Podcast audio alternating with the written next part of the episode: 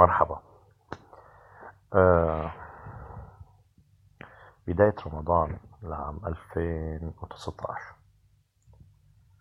بدأت في رحلة معرفية آه جديدة بالنسبة لي. عمليا كانت هي عبارة عن محاولة لإيجاد آه، أجوبة على كتير من الأسئلة اللي آه، ظلت تراودني آه، لسنوات. بمختصر السؤال اللي كنت أنا تحديدا أريد أن أجيب عليه هو لماذا تدهورنا؟ ووصلنا إلى وصلنا إليه اليوم. هذا النوع من الأسئلة عادة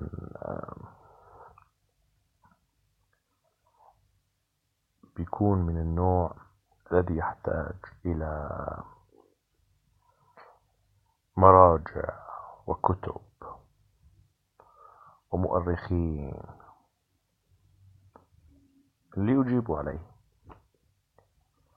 لكن ما اكتشفته خلال الفترة الماضية من بداية رمضان إلى اليوم. أن العملية لا تحتاج إلى كل ذلك. العملية فقط تحتاج لدراسة الأساس الذي انطلقت منه.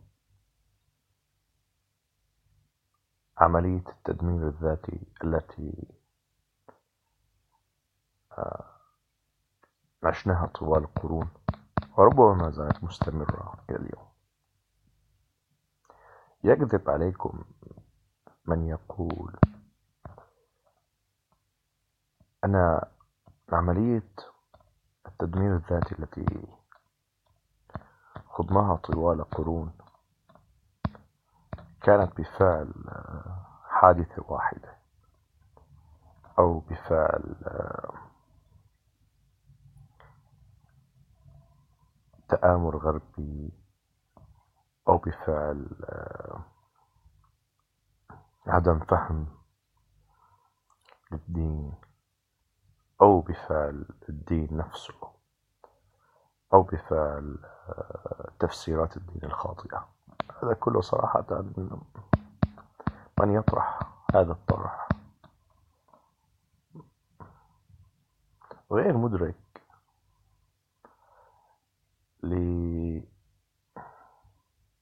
مآلات التاريخ وأحداثه. القصة في البساطة هي أن هذا الوطن الكبير الممتد من الأطلسي حتى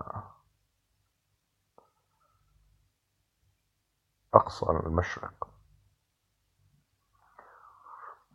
عاشت فيه قوى كثيرة.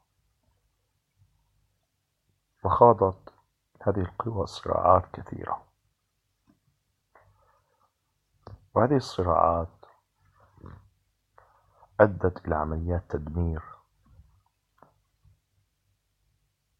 متواصلة خلال القرون عملية التدمير هذه أنهكت المنطقة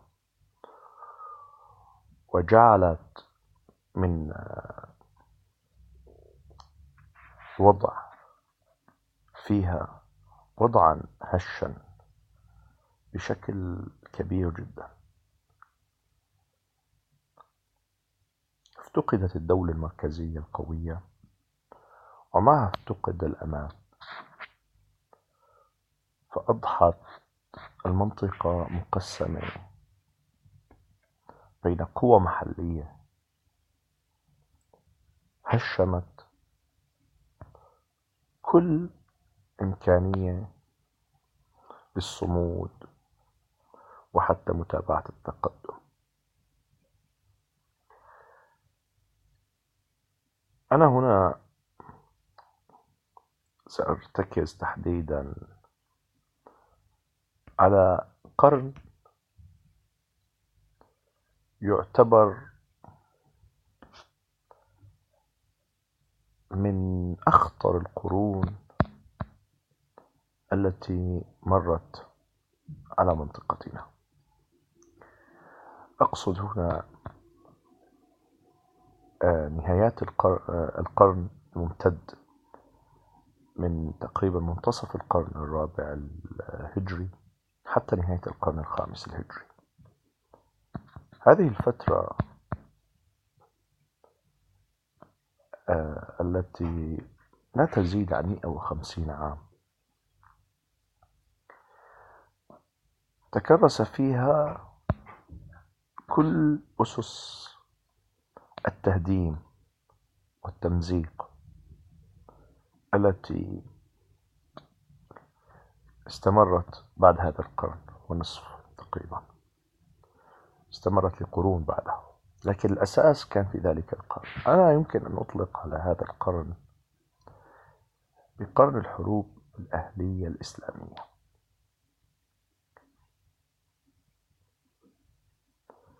فما شهدته هذه المئة وخمسين عاما من صراعات وتطاحنات. أسست لكل المشهد الذي رأيناه بعد ذلك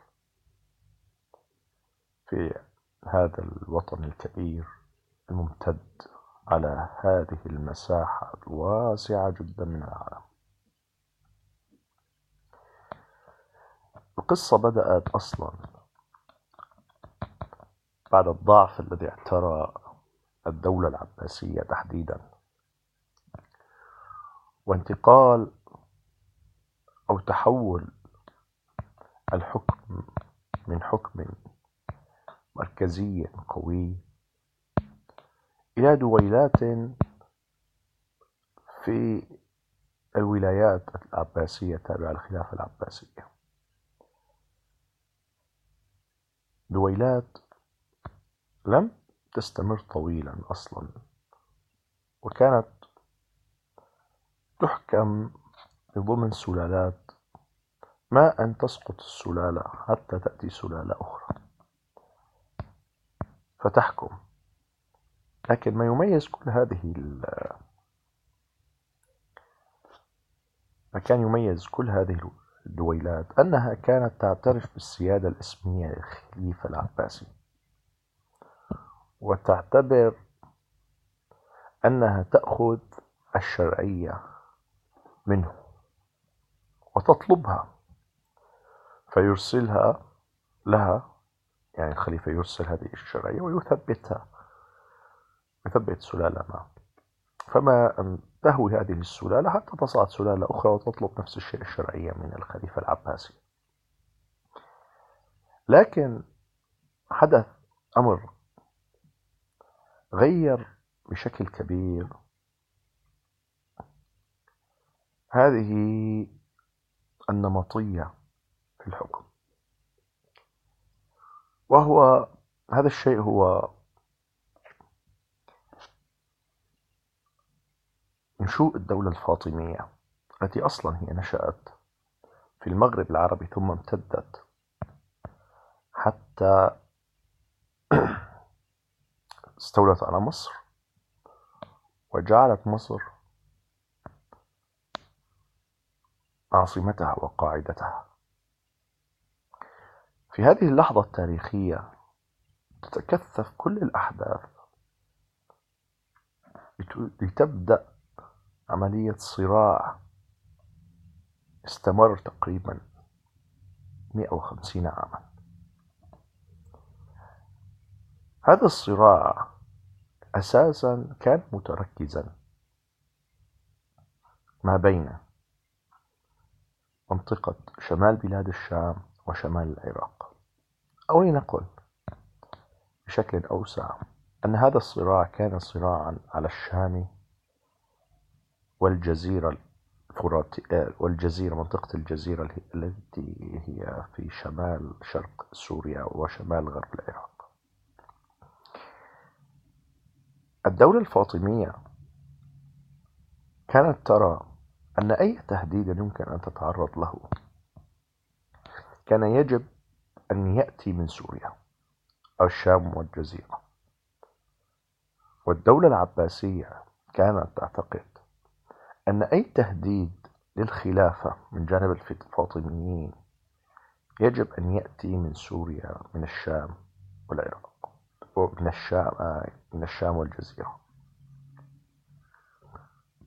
منطقة الشام والجزيرة قبل الفاطميين كانت تحكم بدويلات تعطي الولاء للخليفة العباسي. عندما سقطت الدولة الحمدانية تقريبا في منتصف القرن الرابع الهجري بدأ صراع من نوع كبير بين القبائل المنتشرة في بلاد الشام والجزيرة. هذا الصراع استغله الطرفان العباسيون والفاطميون أو حاولوا استغلاله لمصلحتهم. فتارة كانت الدول التي تقوم كانت تعطي الولاء للعباسيين ثم إذا لمست ضعفا من العباسيين كأنت تنقل ولاءها للفاطميين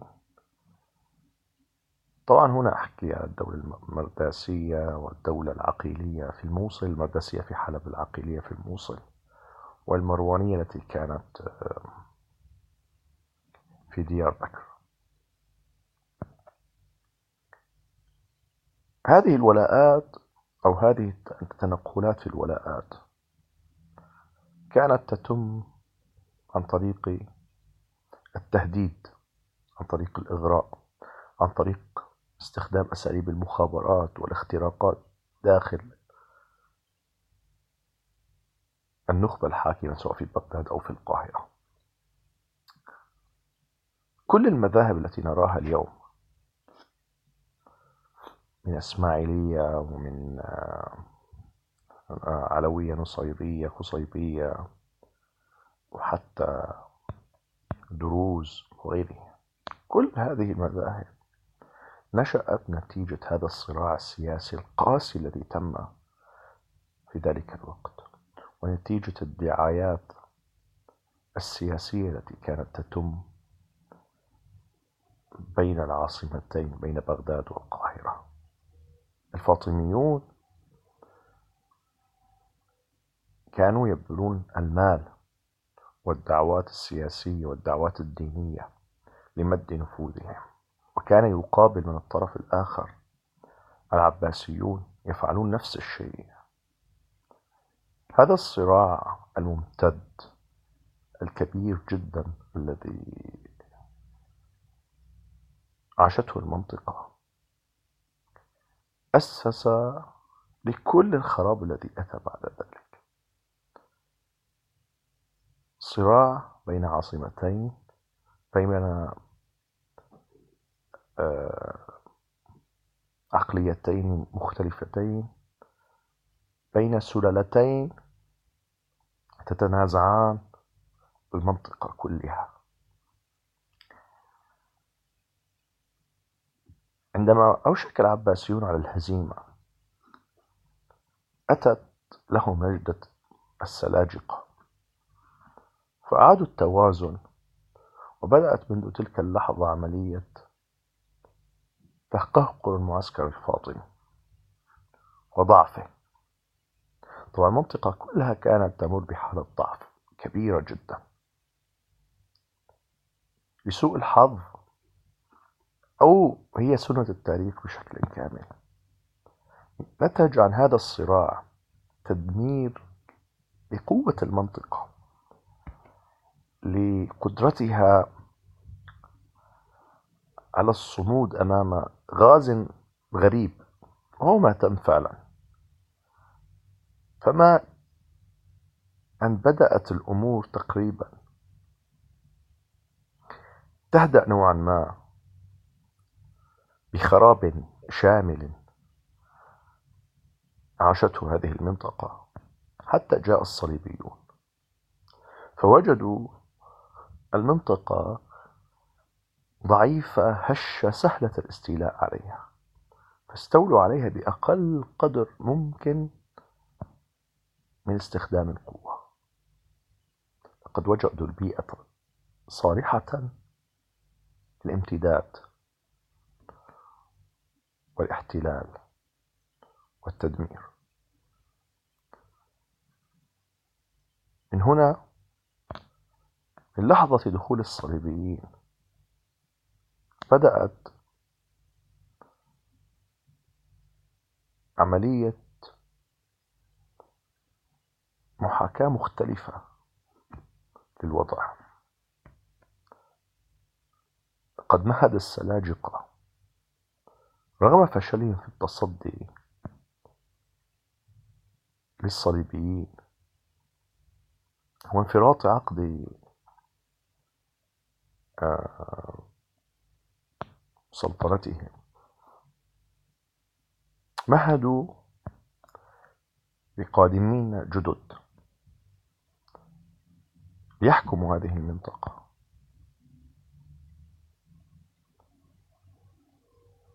وليتصدوا الصليبيين.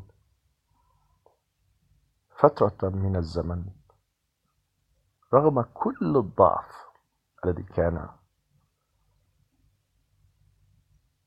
يعيشه أهل هذه المنطقة.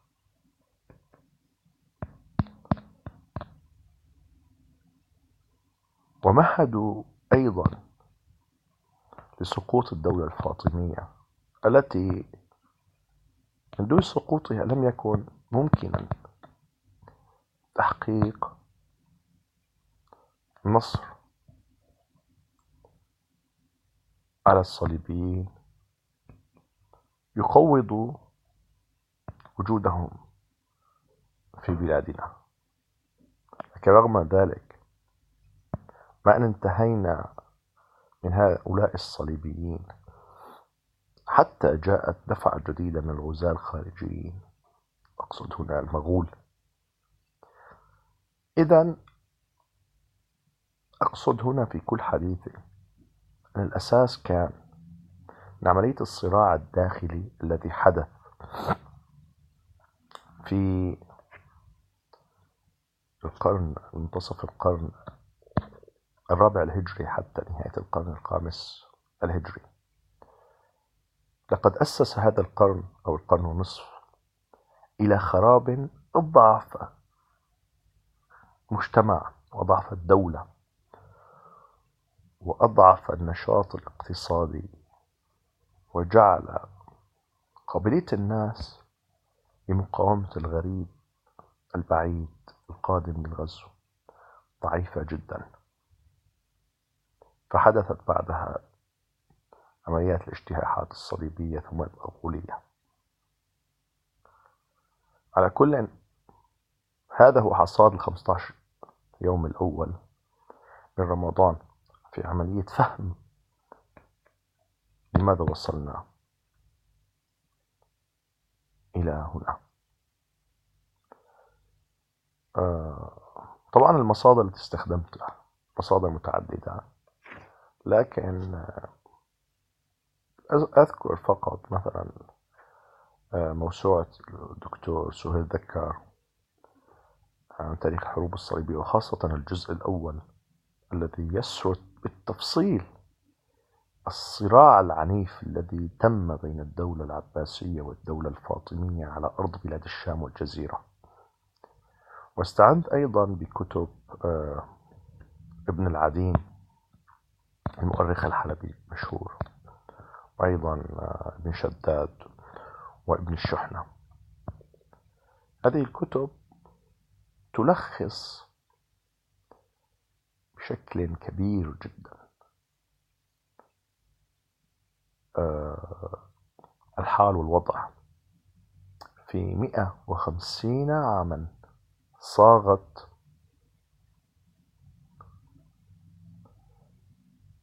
تاريخ ما زلنا نعيشه حتى اليوم على كل شكرا لكم. هذا ما حاولت فقط أن أنقله وأن أشاركه.